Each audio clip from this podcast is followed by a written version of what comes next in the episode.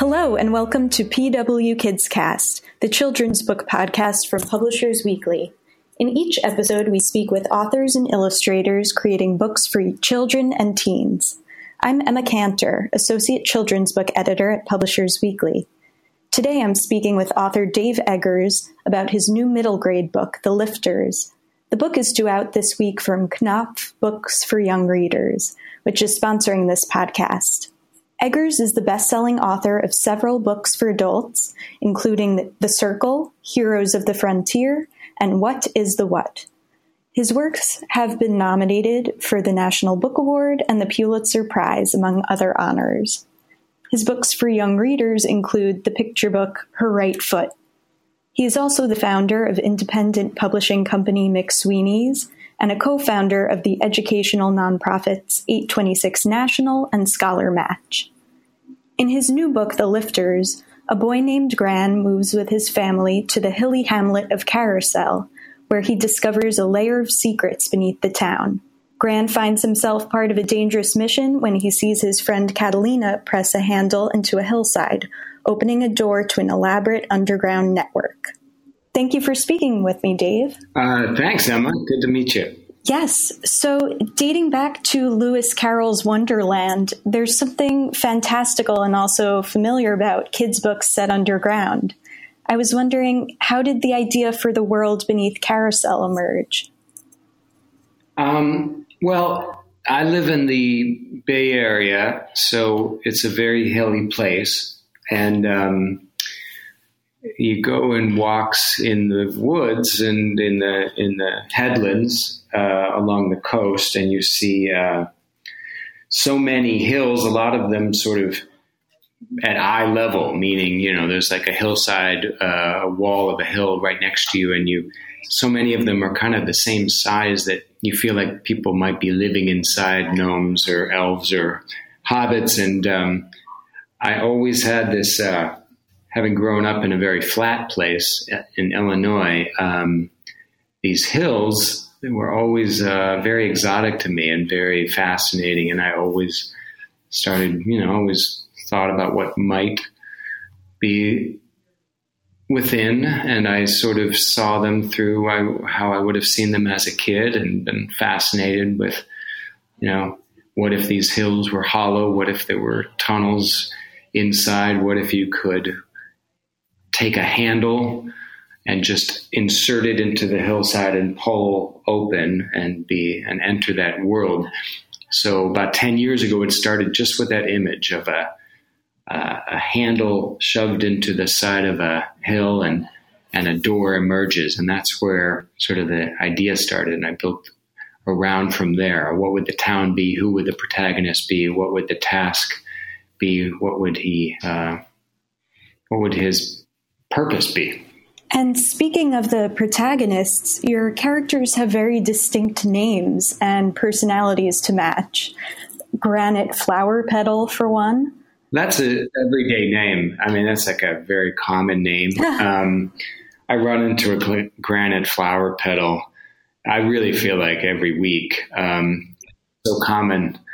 I think in the phone book that there's a lot of confusion, so they have to go by middle initial, um, you know, Granite X Flower Petal. In a way, it was almost too common, so I wondered about that. But um, in the end, uh, no, I, I, you know, I have a silly name too. Uh, Eggers is a very uh, ridiculous last name, and so I know what it's like to be a twelve-year-old boy with an odd last name where you really just want it to be forgotten or spoken as quickly as possible and focus on the more uh, pedestrian first name. But Granite, it was his first name, and when he moves to this new town, he thinks he's going to do himself a favor by renaming himself Gran, and he thinks it's innocuous and anonymous, and but he forgets the... Uh, and doesn't see the implication or the overlap with grandmother, and uh, Catalina for quickly, dis- you know, apprises him of that, that he's sort of made made it worse for himself. And I think that uh, it seems like something that my twelve-year-old self and twelve-year-olds often are trying to fix something and they kind of make it worse. And uh, uh, embarrassing way. Yes, it's very relatable. In the book, you blend a bit of magic with real-life struggles, including depression, both emotional and economic. Why did you decide to address these issues in that way? Um, I don't know about any emotional depression in the book, but I'll I would address the uh, the town that he moves to. It's called Carousel, and it's sort of an he moved from the coast, from a very bright kind of happy town along the ocean, to an inland town that um, thousands of miles from any sea, and that has fallen on hard times. It's a former manufacturing town that where they actually used to make carousels, and um, and that was a long time ago. And since then, the town has kind of lost its identity and and its its way. And um, the adults have, to some extent, given up hope. And um, it's evidenced by buildings, schools, homes, um, falling into the earth, like into sinkholes. So yeah, uh, literally depressions. And, um, and that's kind of the symptom, or the, the, it's how the symptoms are expressed, the, the sadness and the hopelessness of the town, of these buildings imploding basically and being swallowed up by the earth. And it's up to, you know, he, Gran discovers that Catalina is the sole human in the town that's sort of fighting this, these forces of, I guess, sorrow that are sort of overtaking the town. And it's making the book seem like a very uh, depressing book, which uh, it really uh, it isn't. But the town has, uh, uh, you know, has a, has a ways to go to reclaim its former glory. Well, that leads me to my next question. The theme of community building and rebuilding seems to be very important as well to the story, and there is a sense of hope. What do you uh, wish young readers will take away from The Lifters? Well, I, I you know, I think um, I want kids to feel that they have agency and that they are a crucial part of a community and they have such power, and that I think too often we strip kids of their agency and their power and their role as citizens and as members of a community. I think that we infantilize them and uh, strip them of responsibility and feel like they're too young to do this, or they don't need to be doing that, and they should be cloistered a bit. And um, but kids, even at Gran's age and uh, Catalina's age, at twelve, they have such awareness of what's going on around them, and they have such ability. And um, I work with so many young people who are astonishingly capable, even at eight, nine, ten, eleven, twelve, of doing really courageous and important things. And I think that kids are hungry for purpose and hungry to be given responsibility. And when they are, um, responsibility in the real world, as opposed to, I don't know, make work or, you know, some kind of faux responsibility or, or a task that has no relevance in the world. But if they're if they're given agency and respected as activists and respected as citizens, they always rise to every challenge. And so when Gran gets there, he's immediately drawn to this young woman, Catalina Catalan, who has such a sense of purpose, and she knows that the town would not be standing upright without her. She alone is responsible for holding it up by propping up everything underground. She, there's a series of tunnels that need to be propped up continuously so that everybody above ground can stay uh, stay that way. And um, and I think that he and so many kids and adults are yearning for to be given purpose and to wake up in the morning knowing that they are necessary. Uh, and that they have power to improve the world around them. And um, so I wanted to bring that into a, a book for, for younger readers.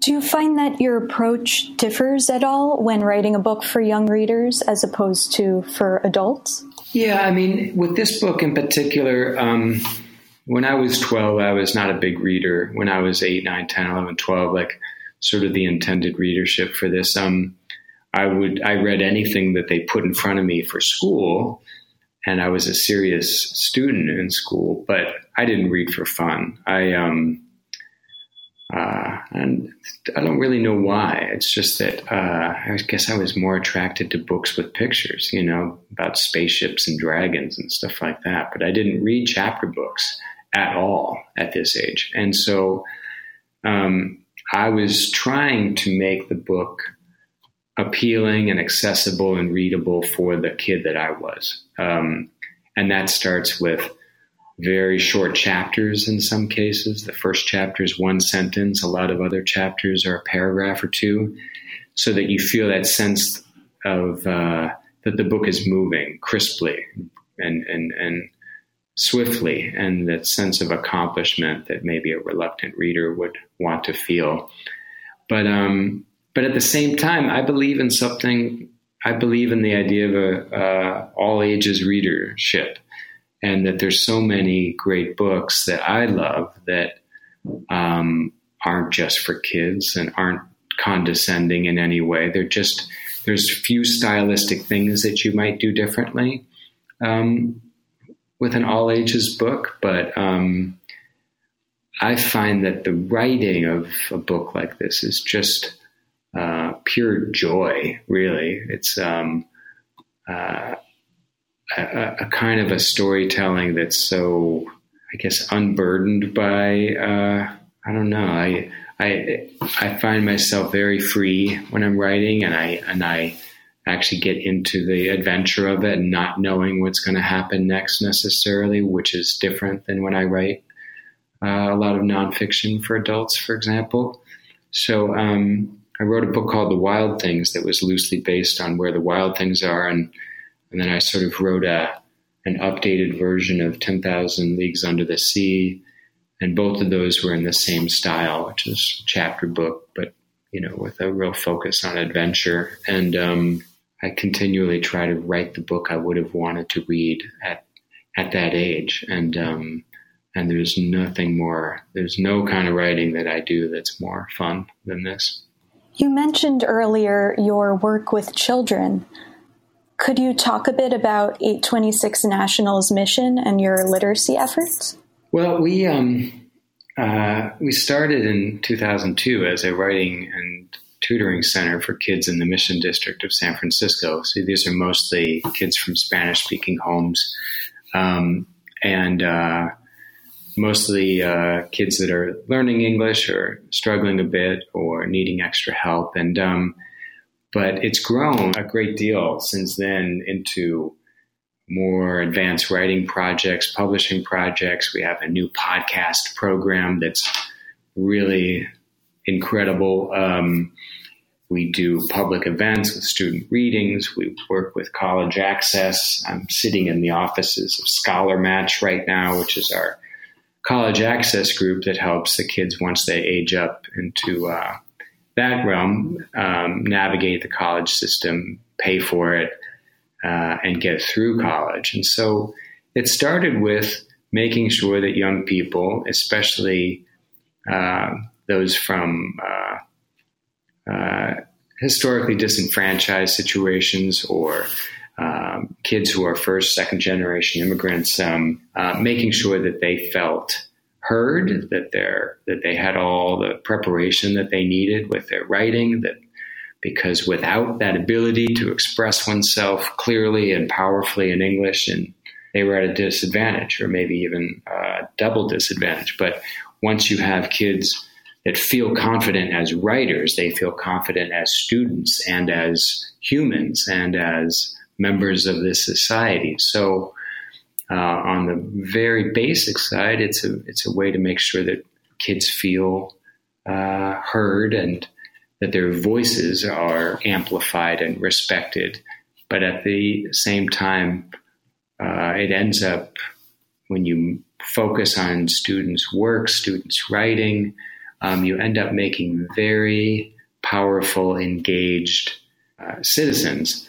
And if we want to have a thriving democracy, we need well-prepared, well-educated citizens that are not afraid to express their voice. Um, and I think that, that all starts with the ability to write oneself into existence and write one's uh, uh, thoughts compellingly. And uh, so it's really has, you know, so many different aspects. And the program has grown, you know, all over the United States. There are cities uh, with eight two six programs, and then uh, we try to export the ideas to teachers all over the country that can't be where we are through eight two six Digital.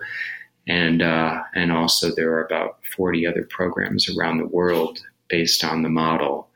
So everywhere you go, there might be a program like this that tries to give a platform to young writers and uh, to amplify their voices. The book also features illustrations by Aaron Renier. I understand the two of you initially connected through eight two six. Is that right? Yeah, Aaron used to, one of the programs we do is a writing and uh, storytelling and bookmaking workshop. And uh, there's one going on across the street at eight two six Valencia right now, where usually a K through five class will come in and there'll be a facilitator that will ask the story, the class together to write a story. And we go into setting, protagonist, uh, rising action, conclusion, all of the different elements of story. Um, and then while they're creating this story, there's a professional illustrator illustrating their ideas. And then they leave with a bound uh, book um, that is the book that they wrote in two hours. And um, I walked into eight two six Chicago one day, and Aaron Renier was in there illustrating. It was, I didn't know him. He was this fantastic young artist, and I can always tell, you know, when somebody really knows uh, what they're doing. I was an art student myself, and uh, I know great draftsmanship when I see it. And so Aaron was uh, phenomenal. And then I read his book, Walker Bean, and became a much bigger fan. And um, so it wasn't until, I think that was ten years ago when I first met him. And now ten years later, we finally got to work together on something. But I knew when I finished the book that Aaron would be the perfect person to visualize it. How much back and forth did the two of you have on the illustrations? Um, pretty much endless. Um, we, you know, talked almost every day um, for many weeks. The book, it was on a little bit of a compressed schedule when Aaron began, so it also required somebody to be fast. And as a cartoonist back in the day, I was fast, and I know a fast artist uh, when I see one. And Aaron was very quick. And so we would, um, you know, we went back and forth, um, you know, just sort of just working directly with the two of us, um, which was just a blast. And um, we had a very, you know, we had a very uh, intuitive sense of what the book needed, and uh, and the real uh, and a shorthand uh, right away. We s- spoke the same language, and he is so adept at creating worlds and creating atmosphere, and just enough wit combined with just enough mystery and intrigue in his illustrations, and uh, that right away he understood it, and he pictured the town exactly as I pictured it. And so um, it was really a, a joy to see it come together. Are you able to share anything about what you're working on now? Right now, there's a few other picture books in the works. There's one called What Can a Citizen Do? That we're finishing with uh, Sean Harris and I are doing. He's the illustrator, and that'll be out in the fall with Chronicle Books. And that is a rhyming book for younger readers, really just sort of introducing the idea of citizenship, meaning not uh, whether you're, or not you're documented or, or that kind of uh, definition of the word citizen, but you're a member of society and you have not just rights, but responsibilities. And um, so it's a pretty, in a way, maybe a little bit of a radical idea um, for six-year-old readers or whoever might read it. But for some reason, the idea of a citizen's responsibility in a democracy has been on my mind these last eighteen months. But, um, you know, I, I, it's a little bit of, it's a, uh, there's a few uh, new ideas or maybe ideas that haven't been uh, common in the last few decades in it, just about in an extremely individualistic and often selfish society. Maybe we can uh, uh, think about others and think about how we fit into the larger um, community and um, democracy, even as kids, um, that you uh, have a role to play and that it's not always about you and that you can um, contribute greatly and that may, you might even, like Catalina, like Gran, you might even feel that satisfaction that comes with purpose and that comes with contributing. Um, and it might be uh, uh, very important to your own happiness to feel connected, useful, needed, helpful to somebody beyond yourself. Um, I think that the two are connected if we're If we're interested in kids' happiness or adults' happiness, we sometimes might not have to look any further than giving ourselves and our kids purpose and connect them to the larger whole. And I think our increasing isolation from each other, whether it's driven by digital tools or um, distance or other elements of contemporary life, a lot of these things are mitigated when we connect with other people and we make ourselves available to our neighbors and communities and we step outside of our screens and and engage with a cause or something larger than ourselves. And we might find that the two things uh, go hand in hand, engagement with other people and our own personal Uh, sense of self, happiness, and purpose. Well, on that note, congratulations on the book, and thank you for speaking with me. All right. Thanks, Emma. Good to talk to you. Once again, I've been speaking with Dave Eggers, whose new middle grade book, The Lifters, is out this month from Knopf. Thank you for listening to P W KidsCast.